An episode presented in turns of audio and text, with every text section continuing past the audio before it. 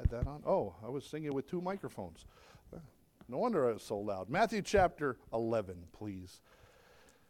Matthew chapter 11.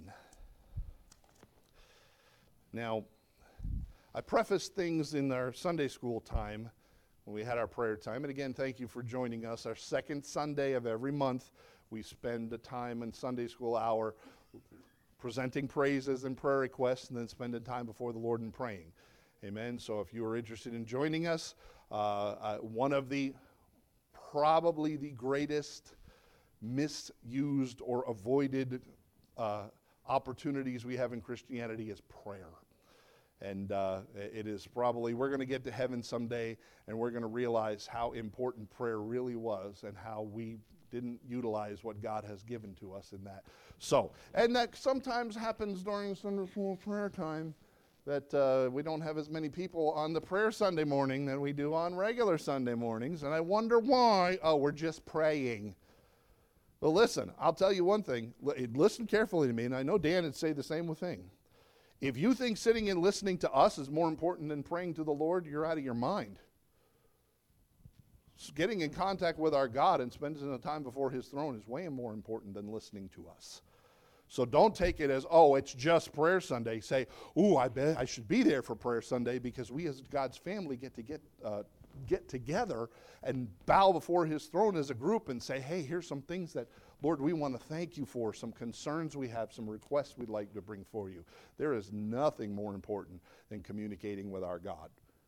Okay, you can listen to what this crazy brain has to say this morning, but that's never going to be as important as spending time with the Lord. Amen. So with that in mind, we're back in Matthew. We talked about it this morning in Sunday school, and I prefaced this idea that last time we looked, the beginning of the chapter, John sends disciples. John the Baptist sends some disciples. John the Baptist is in prison, and he sends a few disciples and says, we need to make sure, absolutely, Lord, are you the one who is supposed to come? And Jesus says, go check the scriptures. Okay, what does the scripture say about me? Okay, and we went through that last week. Okay, the scripture has a lot to say about Jesus. And he says, if I am doing and if I am living the way the scripture said I should be, then I am Messiah. Okay, and we looked at that. Jesus exactly fulfilled everything. His entire life was fulfilling the scripture. And guys, that is what God always does. God is always 100% without a doubt fulfilling scripture, period. Everything he does is in line with his word. They never deviate from one another, okay? That's why he gave us his word. It is absolute truth. Now, what we're going to look at this morning is Jesus says, okay, so now that that's done, who is this John the Baptist guy? And Jesus takes some time to look at the scripture and say what the scripture says about John the Baptist. So Jesus himself does a little homework and says, you know, you guys come out to see this John the Baptist guy. Why? Why is he so important? And Jesus gives us a couple of pointers, and we're going to look at several of the scripture verses that talk about who John the Baptist was. All right? And then the whole point, and I'm saying all this because I want this to sink into your mind this morning, in my mind this morning, is, you know, the Word of God has a lot to say about you and me. Doesn't it? We got epistle after epistle in the New Testament about how Christians should act, how churches should behave, okay? How we as Christ-like ones should walk in our faith. But not very often do we look and go, huh, am I living the way the Bible says I should live? If the Bible was describing me, Craig Fisher, am I an accurate picture of what the Bible says about me? Now, we just agree, right? The Bible says a lot about how we should be as Christians. Well, if we can look to see how Moses was and how Elijah was and how John the Baptist was and how Jesus was in comparison to the Scripture, shouldn't we be able to look at what the Bible says about us in comparison to the Scripture? So that's the point. Jesus is focusing back on, listen, everything about John the Baptist, everything about me, everything about what God has been doing is in line with his Scripture. Well, is everything that we're doing in line with the Scripture? Okay, what the old phrase, back in the 80s probably, if somebody took you to court to convict you of being a Christian, would there be enough evidence to prove it? And that's what we're talking about. Do we see ourselves in God's Word? That's the underlying thought. So keep that in mind. So if you're with me in Matthew, I said all that just enough to give you time to flip to Matthew chapter 11. Okay, look at verse 7 if you would. This is where we're beginning. And as they departed, Jesus began to say unto the multitudes concerning John, what went ye out to see in the wilderness to see?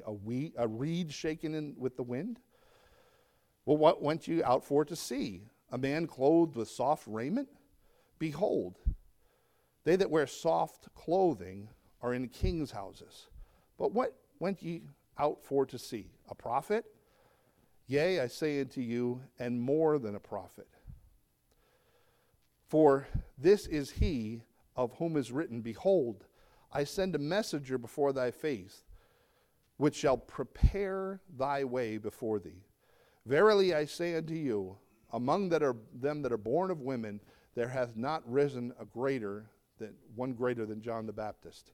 Notwithstanding, he is least in the kingdom of heaven. He that is least in the kingdom of heaven is greater than he. And from the days of John the Baptist until now, the kingdom of heaven suffereth violence, and violence taketh by force. For all the prophets and the law prophesied until John. And if ye will receive it, this is Elias, which was for to come. He that hath an ear, let him hear. We'll stop there for now.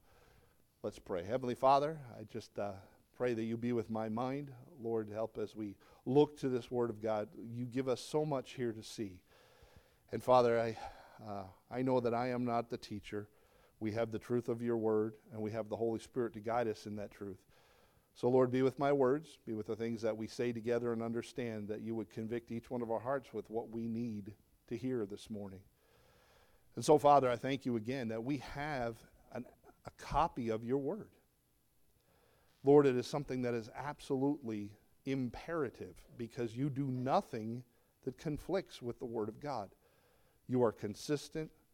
You are the same yesterday, today, forever. Everything you do is in line with your commandments. You never break a promise.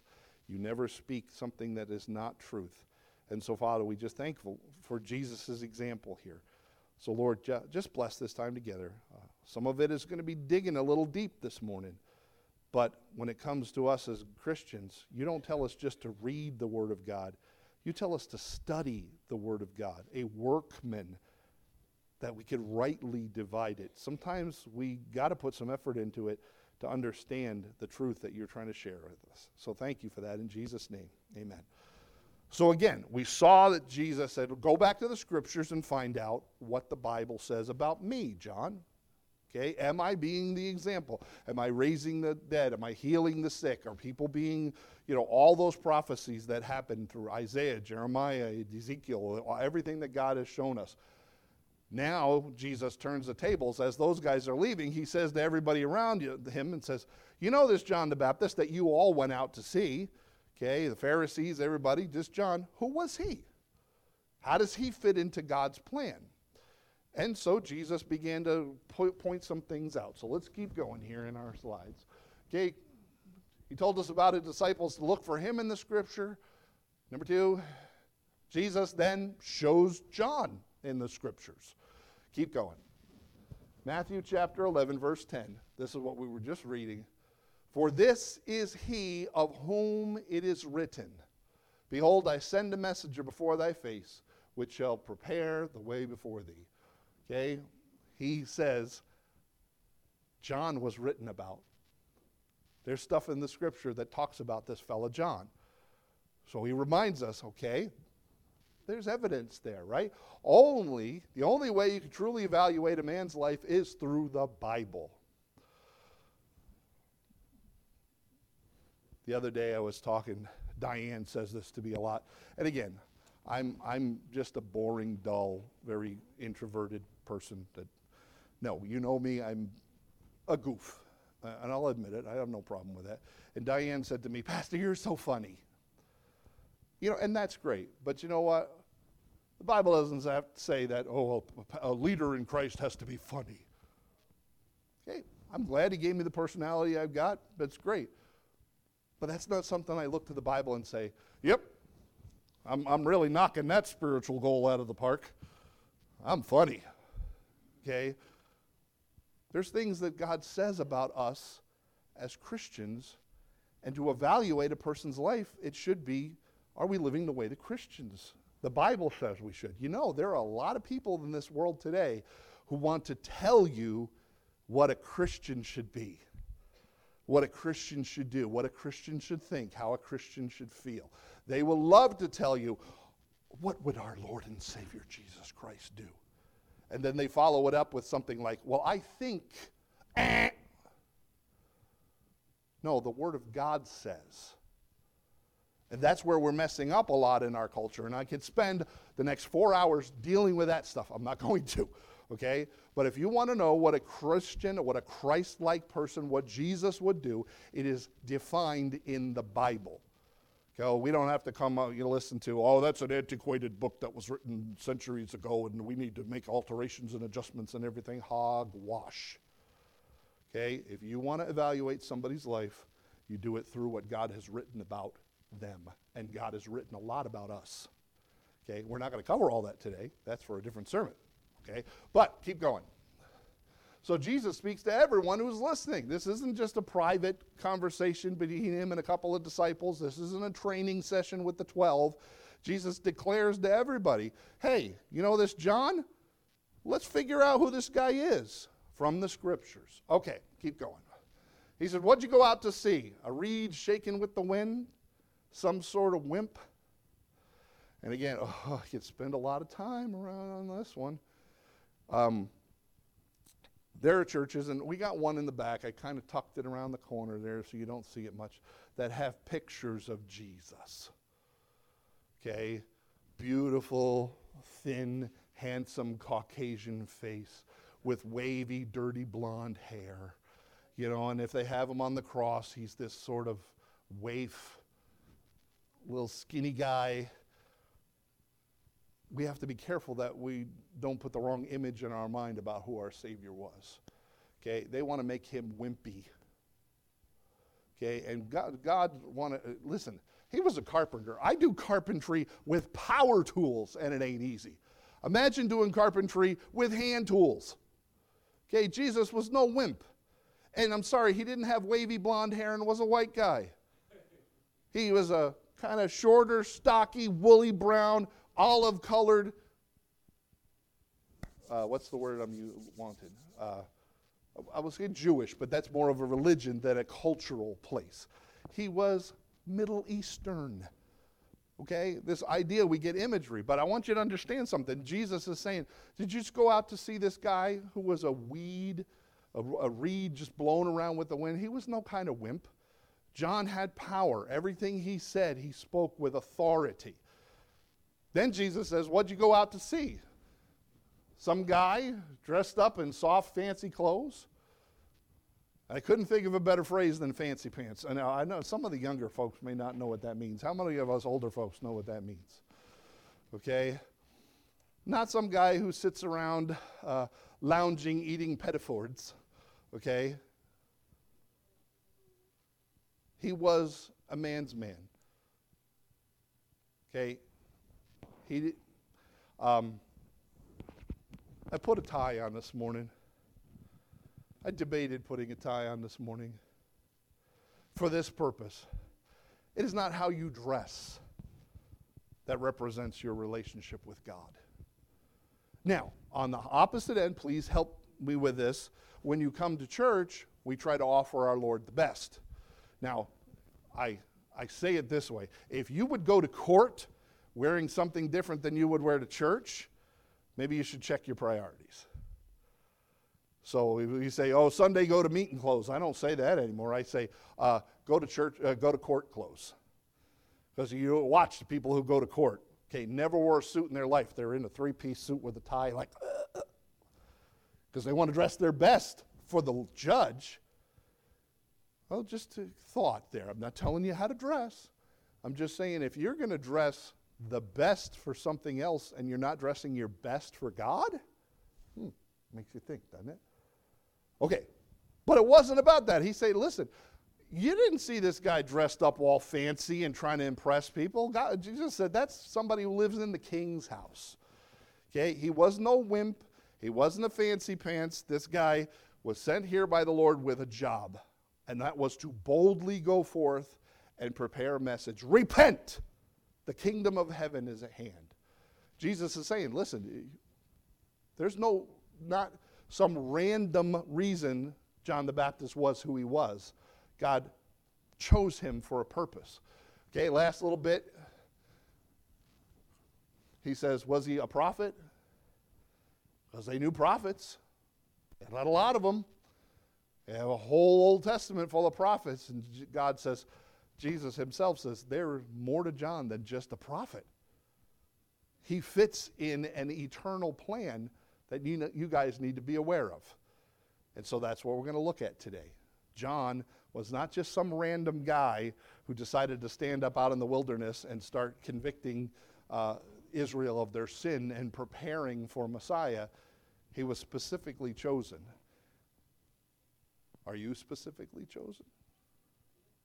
Thank you. The answer is yes. Okay, keep going. What does the scripture say? Well, in Malachi chapter 3, verse 2, and this is where Jesus is quoting from here in Isaiah, behold, I will send my messenger, and he shall prepare the way before me. And the Lord, whom ye seek, shall suddenly come to his temple, even a messenger of the covenant, whom ye shall delight in. Behold, he shall come, saith the Lord of hosts. Jesus is saying, John the Baptist had a special place. The Old Testament spoke about him. Keep going. Next verse in that. But who may abide the days of his coming, and who shall stand when he appeareth? For he is like unto a refiner's fire and a fuller's soap. What does soap do?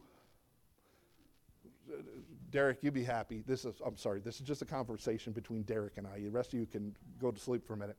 I went and bought one of them Sasquatch soaps. Okay, he's a Sasquatch nut. All right. I'm just thinking of this. I like a good soap.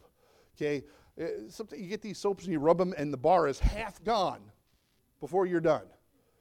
Okay, I want something that, what's simple orange or the orange stuff that you wash the grease off when you're working on you. Get a real soap, something that really scrubs you down. That's what this is talking about. He sent John the Baptist to clean people's lives up. That's why he said, repent. Now, that's the easy side. You know what a refiner's fire is, don't you?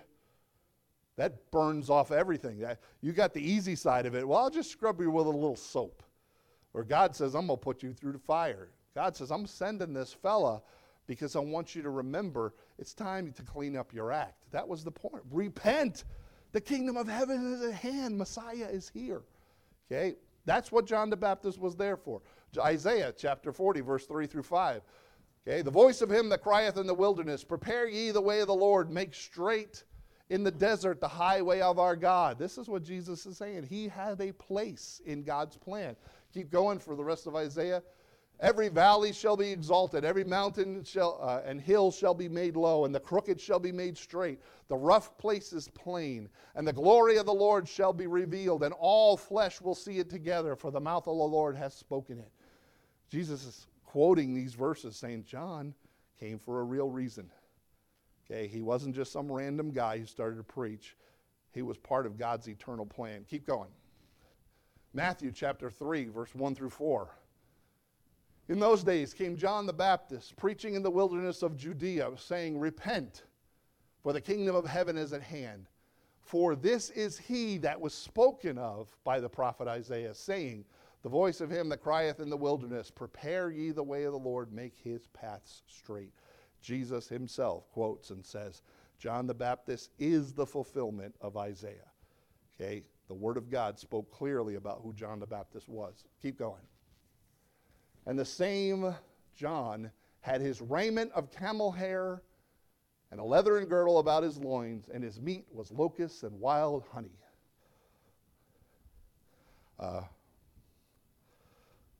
I imagine today's equivalent just in my own mind, not scripture. Camo in a tree stand with a bow and arrow, grabbing some nettles off there and making some nice hot nettle tea. This guy was no fancy pants. God said he had a plan for him. He wasn't some wimpy guy. He was a bold fellow who went out there and shared the truth of God because God had a plan for him. God got a plan for you? Okay, keep going. Isaiah chapter 40, verse 6 through 8 says, "The voice said, 'Cry.' And he said, 'What shall I cry? All flesh is grass, and all goodliness thereof is the flower of the field. The grass withereth, and the flower fadeth, because the Spirit of the Lord bloweth upon him. Surely the people is grass.'" This is still in that same quote about John the Baptist when he's coming, saying, "Prepare, guys. You better wake up, because Messiah is on his way." All right, keep going. "The grass withereth, and the flower fadeth, but the word of God shall stand forever." How do we start this off? I told you to put a thought in your mind. Okay, Jesus saying, what did the word of God say about me? What does the word of God say about John the Baptist? What does the word of God say about you? What does the word of God say about me? Because it's the thing that stands forever. Okay, not what country we live in, not how rich we are, how poor we are. What does the word of God say about you and me? It's the thing that stands forever. Okay, we're only about, what, 247 years old as a country? Ain't been around that very long. What happened to Christians before America was here? Well, you know, we American Christians, we're... It's not based on that stuff. Your Christian life is based upon the everlasting truth of God's word. Not what country you live in, but what does it say about you and me as we walk our faith out? Okay, keep going. So Jesus declares John. So he said, this is what the scripture said. Let me tell you some couple things special about this fella. You just read it with me, right? Jesus said, there wasn't anybody greater born amongst women. Okay, go ahead. None greater born of women. Now, let me give you a little clue here. That doesn't mean John was superhuman or better than anybody else. Okay, you ever hear in a commercial, they'll say, it's unsurpassed. You ever hear that phrase?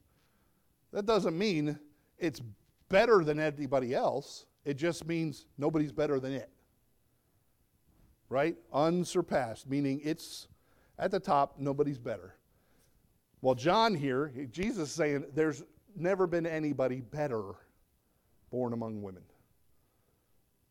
Okay, doesn't mean John is better than everybody else. He just says nobody ever surpasses John. Does that make you feel good? Because sometimes as Christians, I've heard it, I've said it, man, I wish I was like Moses. I wish I was like Elijah, or, you know, I wish I was like Daniel.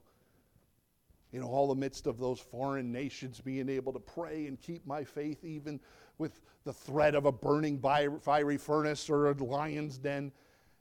God did not say he's better than anybody else, right? That's not what that says. He says there's nobody better than him. Meaning if you live for the Lord and you fit into God's plan, you can also be like John the Baptist. That's the amazing part. We have the ability at any point in time to be absolutely within the center of God's plan and please him and be a part of what he's doing. We don't necessarily always fit in that spot. But John, man, this is why John was so awesome, because he was exactly where God needed him to be and was doing exactly what God wanted. So Jesus said, he's here. Nobody ever has come to a point where they've been better than John. John has been right at the top. Nobody ever been born a woman. But notice what else he says. All the kingdom of heaven is greater than him. Now, this gives me goosebumps. Okay? I'm sorry if we're in church. Glory bumps. Okay? John was alive and fulfilling God's word before Jesus Christ had paid the penalty for sin by his death, burial, and resurrection. John was not a Christian. You couldn't be a Christian until you received Christ's death, burial, and resurrection as your eternal salvation. Okay, he was before that. So when the Bible goes ahead and says, you know, not only was he, nobody was ever greater, but you know what? Anybody who is a believer in Christ, anyone receives Jesus Christ as Savior, is better than him. Because he didn't have the guarantee of salvation before his death. He didn't have the indwelling Holy Spirit of God. He didn't have the promise of eternal life that was only purchased through the death, burial, and resurrection of Jesus. So I look at this and going, oh man, this John is better than we'll ever be. No, Jesus says, you know what? Anybody who is a believer and saved by the blood of Christ is greater than he is. Only because now we have the indwelling Jesus who lives within us, who's purchased us, who washed us whiter than snow. How awesome is that? I'm telling you, it's great. Does he have a plan for you and me? The Word of God wrote stuff about us that we should be doing. Do we have the ability to please God? Ooh, good questions. Keep going. Born again of God, that's the key. John didn't have that. He was beheaded before Jesus purchased our salvation. Keep going. 1 John chapter 12. But as many as receive him, to them gave he power to become the sons of God, even to them that believe on his name. One of the most powerful verses in the Scripture. If you receive Jesus Christ as your Savior, you are given the power to become a son of God. Okay? That is why anyone within the kingdom of God is greater than John the Baptist, because Jesus did such something amazing at his resurrection work, at his death and burial and resurrection. Okay, keep going. The kingdom of heaven under Gentile rule. Now, I hope you caught this. Jesus starts getting heavy in doctrine here for a minute, and he sets the tone. Remember how we've been talking about who the Bible is written to, and that's important to understand. The book of Matthew is written to Jews. The book of Hebrew is written to Hebrews. Okay, there's certain churches that misunderstand this and think that every single book in the Bible was written to me as a New Testament Christian. Okay, it's not. All right? And I don't want to go over the whole doctrine and the whole teaching again. We did this a couple months back. But the Bible says in Hebrews that a testament, a will and testament, is only good after a testator is dead. That means Matthew, Mark, Luke, and John are all written about Jesus before he's dead. Those things aren't New Testament promises. They're before Jesus' death. That's why this is important to understand. But notice, Jesus says, the kingdom of heaven has been under Gentile rule. Okay? Those of us who just got done studying the book of Job and some of the other books that we looked at, the book of Daniel, tracing all these Gentile kingdoms from Babylon to Medo-Persian to the Greeks to the Romans to today. This world has not been under the control of God's people. It has been under the control of the Gentiles. That's what he's saying here. He's saying this whole world, even though God had designed it for God's people to be living and ruling and with him, it's been under Gentile rule until now. And then Jesus points out something absolutely amazing here. And he says, up until John, we've been under the rule of the law and the prophets. Okay, did you see that when I read it? From this day, John the Baptist, till now, the kingdom of heaven suffereth violence and is taken by force. That's because it is under Gentile rule. Keep going. John closes out the time of the prophets. Jesus said, for all the prophets and the law prophesied until John. John the Baptist is going to be the last prophet that fulfills everything that the Old Testament says. And not very long after, Jesus dies and completes the Old Testament. That's what this is talking about. There's so much doctrine that Jesus packed into these two verses. Okay, it's amazing. And that's why I said when we started praying, that there's some things here that Jesus teaches that's pretty deep. This is one of those things. The Old Testament gets completed by Christ at the cross. Everything that God had promised is completed in Jesus. From that point forward is when the testament that is new begins, at the cross.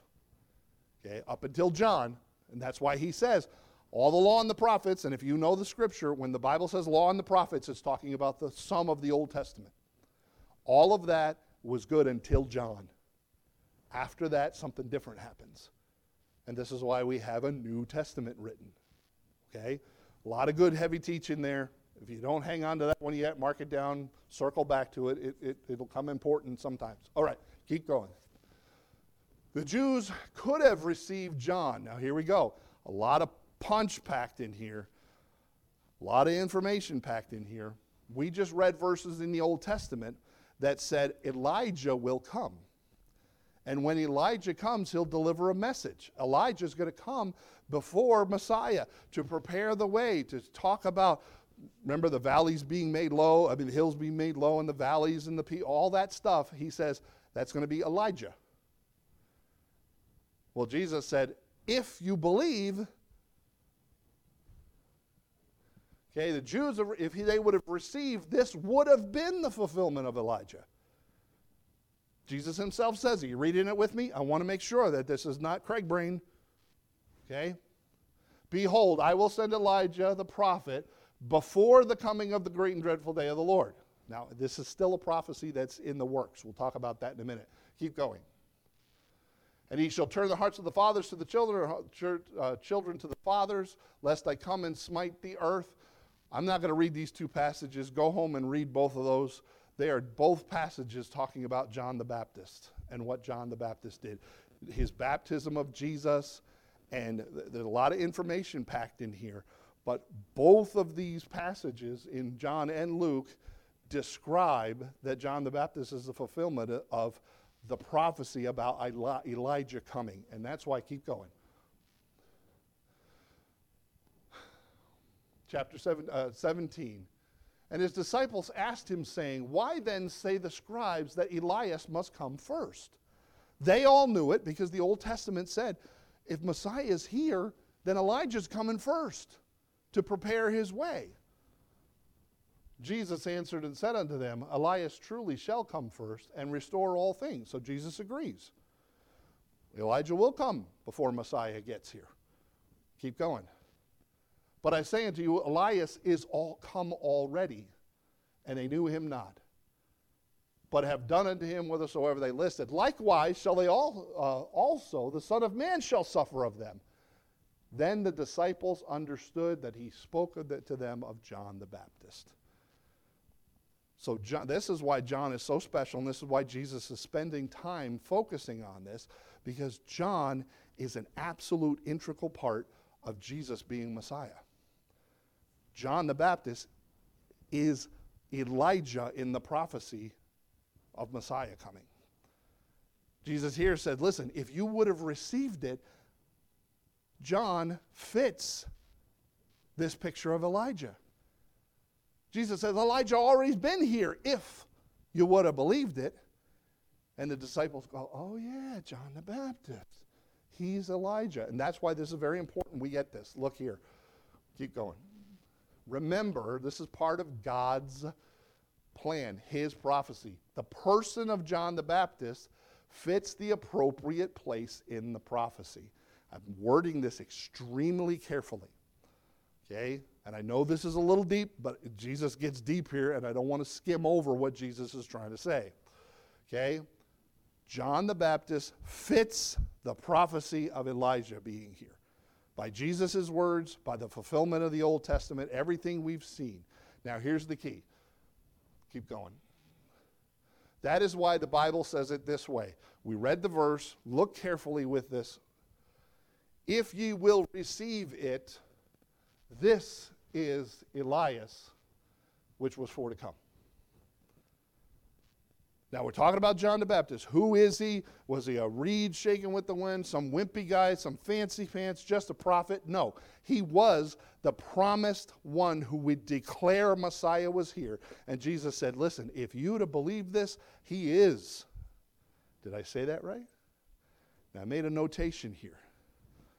This does not say he is Elijah, does it? It's very important, and sometimes we squabble over this, that, back that written in Old English, and You know, it could be written better. And, we could read that verse. You know, if you receive it, then he's Elijah. That's not what the Bible says. It doesn't say that John the Baptist is Elijah. It says, it is Elijah, meaning the prophecy John the Baptist fits Elijah's picture. You with me? Now, this is so important for those of you who are into studying the scripture about future events. And I know this is deep, and hang with me, please. Continue to remind yourself what I started the sermon with. Are we living what the scripture says about us? Because it has more to say about how a Christian should live than it says about how the John the Baptist lives.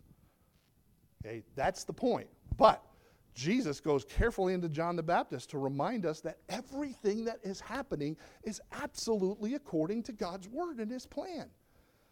So he says, listen, if you would have received this, this is John the Baptist. Not he is, but this is Elijah. He fits exactly into the puzzle piece that needs to be there.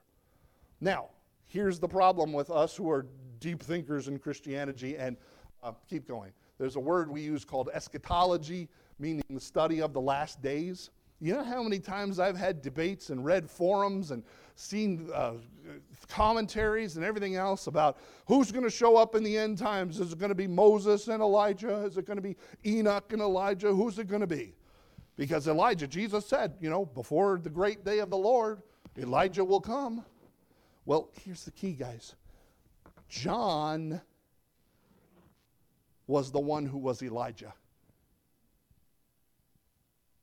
We get into this idea, well, is it going to be Moses? It'll be the one who fits the plan. Is it actually literally going to be Moses from thousands of years ago walking the earth? Well, was it literally Elijah, or was it a guy named John? We sometimes try to pin God's word into a little box and try to fit him into our human brain, and we can't. Trust God that he's working his plan just the way he said. So he says, it is Elijah. His name's John the Baptist.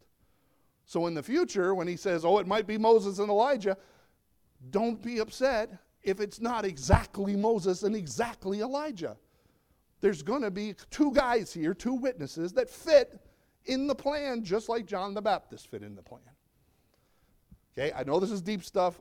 Hang with me. I'm sorry, but I don't want to skip over what Jesus said. This is why we go verse by verse through the scriptures, so we don't miss anything. There's a lot of deep stuff, a lot of powerful stuff that Jesus says here. Okay, so many debate about who it's going to be. Doesn't matter. John was Elijah in the prophecy. He wasn't the reincarnation of Elijah. And it may not be the reincarnation of Moses or Elijah or Enoch in the future. I'm just setting you to, let's not pin God into a little box. God doesn't do things our way. He does it his way, right? Okay, keep going. Jesus said, he that hath an ear, y'all listening? Because he's trying to say this John that you saw, this guy that was rough and tumble and preached the word of God, he fit what God's plan has always been. That's the key. That's what Jesus has said. Remember, we talked about this 2 weeks ago, setting up for this. The entire chapter is based upon the proof of God's word applied to a person's life. To his life, to John the Baptist's life, and inevitably our lives as well. Okay, Matthew, he that hath the ear, let him hear. So now I want to read the last couple of verses here because, man, it looks like today. Okay, look if you would, verse 16. But whereuntil shall ye liken this generation? It is like unto children sitting in the market, calling unto their fellows, saying, we have piped unto you, and ye have not danced. We have mourned unto you, and ye have not lamented. For John came, neither eating nor drinking, and ye say, he hath a devil. And the Son of Man came eating and drinking, and ye say, behold, the man is gluttonous and a winebibber, and a friend of publicans and sinners. But wisdom is justified of her children.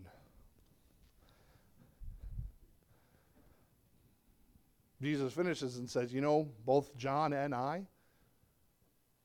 children of this generation, the people that were alive then, gathered all their friends together and said, what do you think of these guys? And they based their thinking on what they thought the Messiah should do. On who John the Baptist should be, on who Messiah, who Jesus should be. Oh, you know, we thought you should dance, but you didn't. We thought you should, do all this other stuff. We have ideas of what you should think and what you should teach and what you should believe. Some of you ate with people. Some of you didn't eat with people. You didn't do things the way we thought they should be done. You see Jesus' point? And I'll tell you one thing, this world is full. I love the information age and I hate the information age. The information age is great because I can pull this thing out and Google anything I want to and find out some information and see YouTube videos on how to do a head gasket in my car. Don't ever do it. Okay. But at the same time, there is so much misinformation out there because everybody now has an opinion and a thought about what Jesus and what a Christian should be. And Jesus says, listen, this generation, even at his day, gather around like kids sitting in the marketplace just watching people going, well, I don't think it's him because he's not doing what I think he should be doing. We got so many people in this world right now basing Christianity and Jesus upon how they feel something should be done. Well, God is love, so if God is love, I feel he should accept this, and he should do this, and he should allow that, and he should. And Jesus, this entire chapter, has been saying, what does God's word say? And again, I love you. I get frustrated. We don't need to be angry about this because there are people who are out there who are just absolutely furious and want to just, burn it all down and get in as many arguments and debates as possible. That's not my Savior either. But he never once hesitated to point out that the key to anyone's life is to be evaluated through the Scriptures. So when they say, oh, well, Jesus is a God of love, so we should allow everybody to do things the way they want to because that's what a loving person does. No, it's not. I've said it many times before. I'll say it again. I was a reasonably loving father. I say that because I have a daughter in the back and she's going to laugh at me. Okay? If I saw one of my children walking by with the gas can and one of the other children walking right behind them with a lighter, love says, no! Love doesn't say, oh, well, I'll let them go express themselves. I'll let them express themselves into orbit. Right into the hospital. No, love means you stop somebody because you know the truth of what the situation requires. So Jesus spends some time here going, you know what? I'm Messiah not just because I'm declaring I'm Messiah and because God bears me witness, but the Word of God, which is the absolute truth, says that. And John the Baptist, who you guys came out to see and you wondered who he is and you're still guessing, he's exactly what God's word said he would be. So I end today with this. The Word of God has a lot of information about how you and I should be. When we look at all the instruction that the Apostle Paul, if you want to go back and just listen to the instruction that Paul's been giving Timothy in Dan's Sunday School through 1 Timothy and 2 Timothy, just those two books alone. Paul says, listen, Timothy, I'm passing on some truth to you because I'm handing you the whole mantle here, dude. You got it because I'm about to be killed. Here's some things that you need to do. Guys, on Wednesday night, we've been doing character qualities of a man and woman of God. When you read those, they say, oh yeah, I can see myself in there. Or do we read those and go, oh crud? Because the Word of God has a lot to say about you and me. So as a church, and listen, I'm pastor, I have a position, but I'm one of this family. And we can't go around giving ourselves pats on the back because of how our personalities are or that I'm funny. Or we need to be looking at each other and say, are we living up to what God's Word says about us? Not what we think, not what we feel, not what the world's concept is of Christian, but what does God's Word explain about how you and I should be? Let's pray.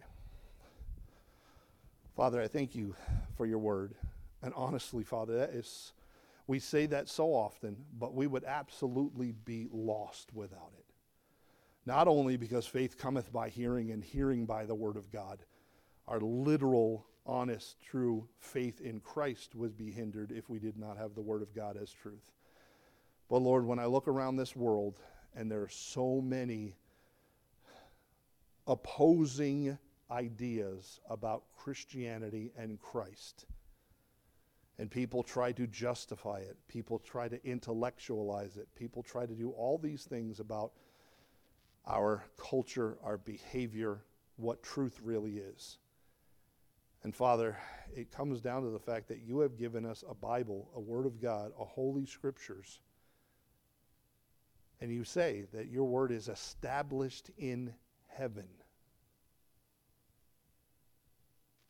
And so, Lord, we looked at the fact that I love understanding that there are so many prophecies about who Jesus is. It is innumerable.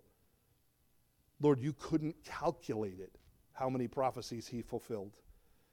And here he's pointing to John the Baptist saying he also fulfilled prophecy. He also fits exactly into God's plan.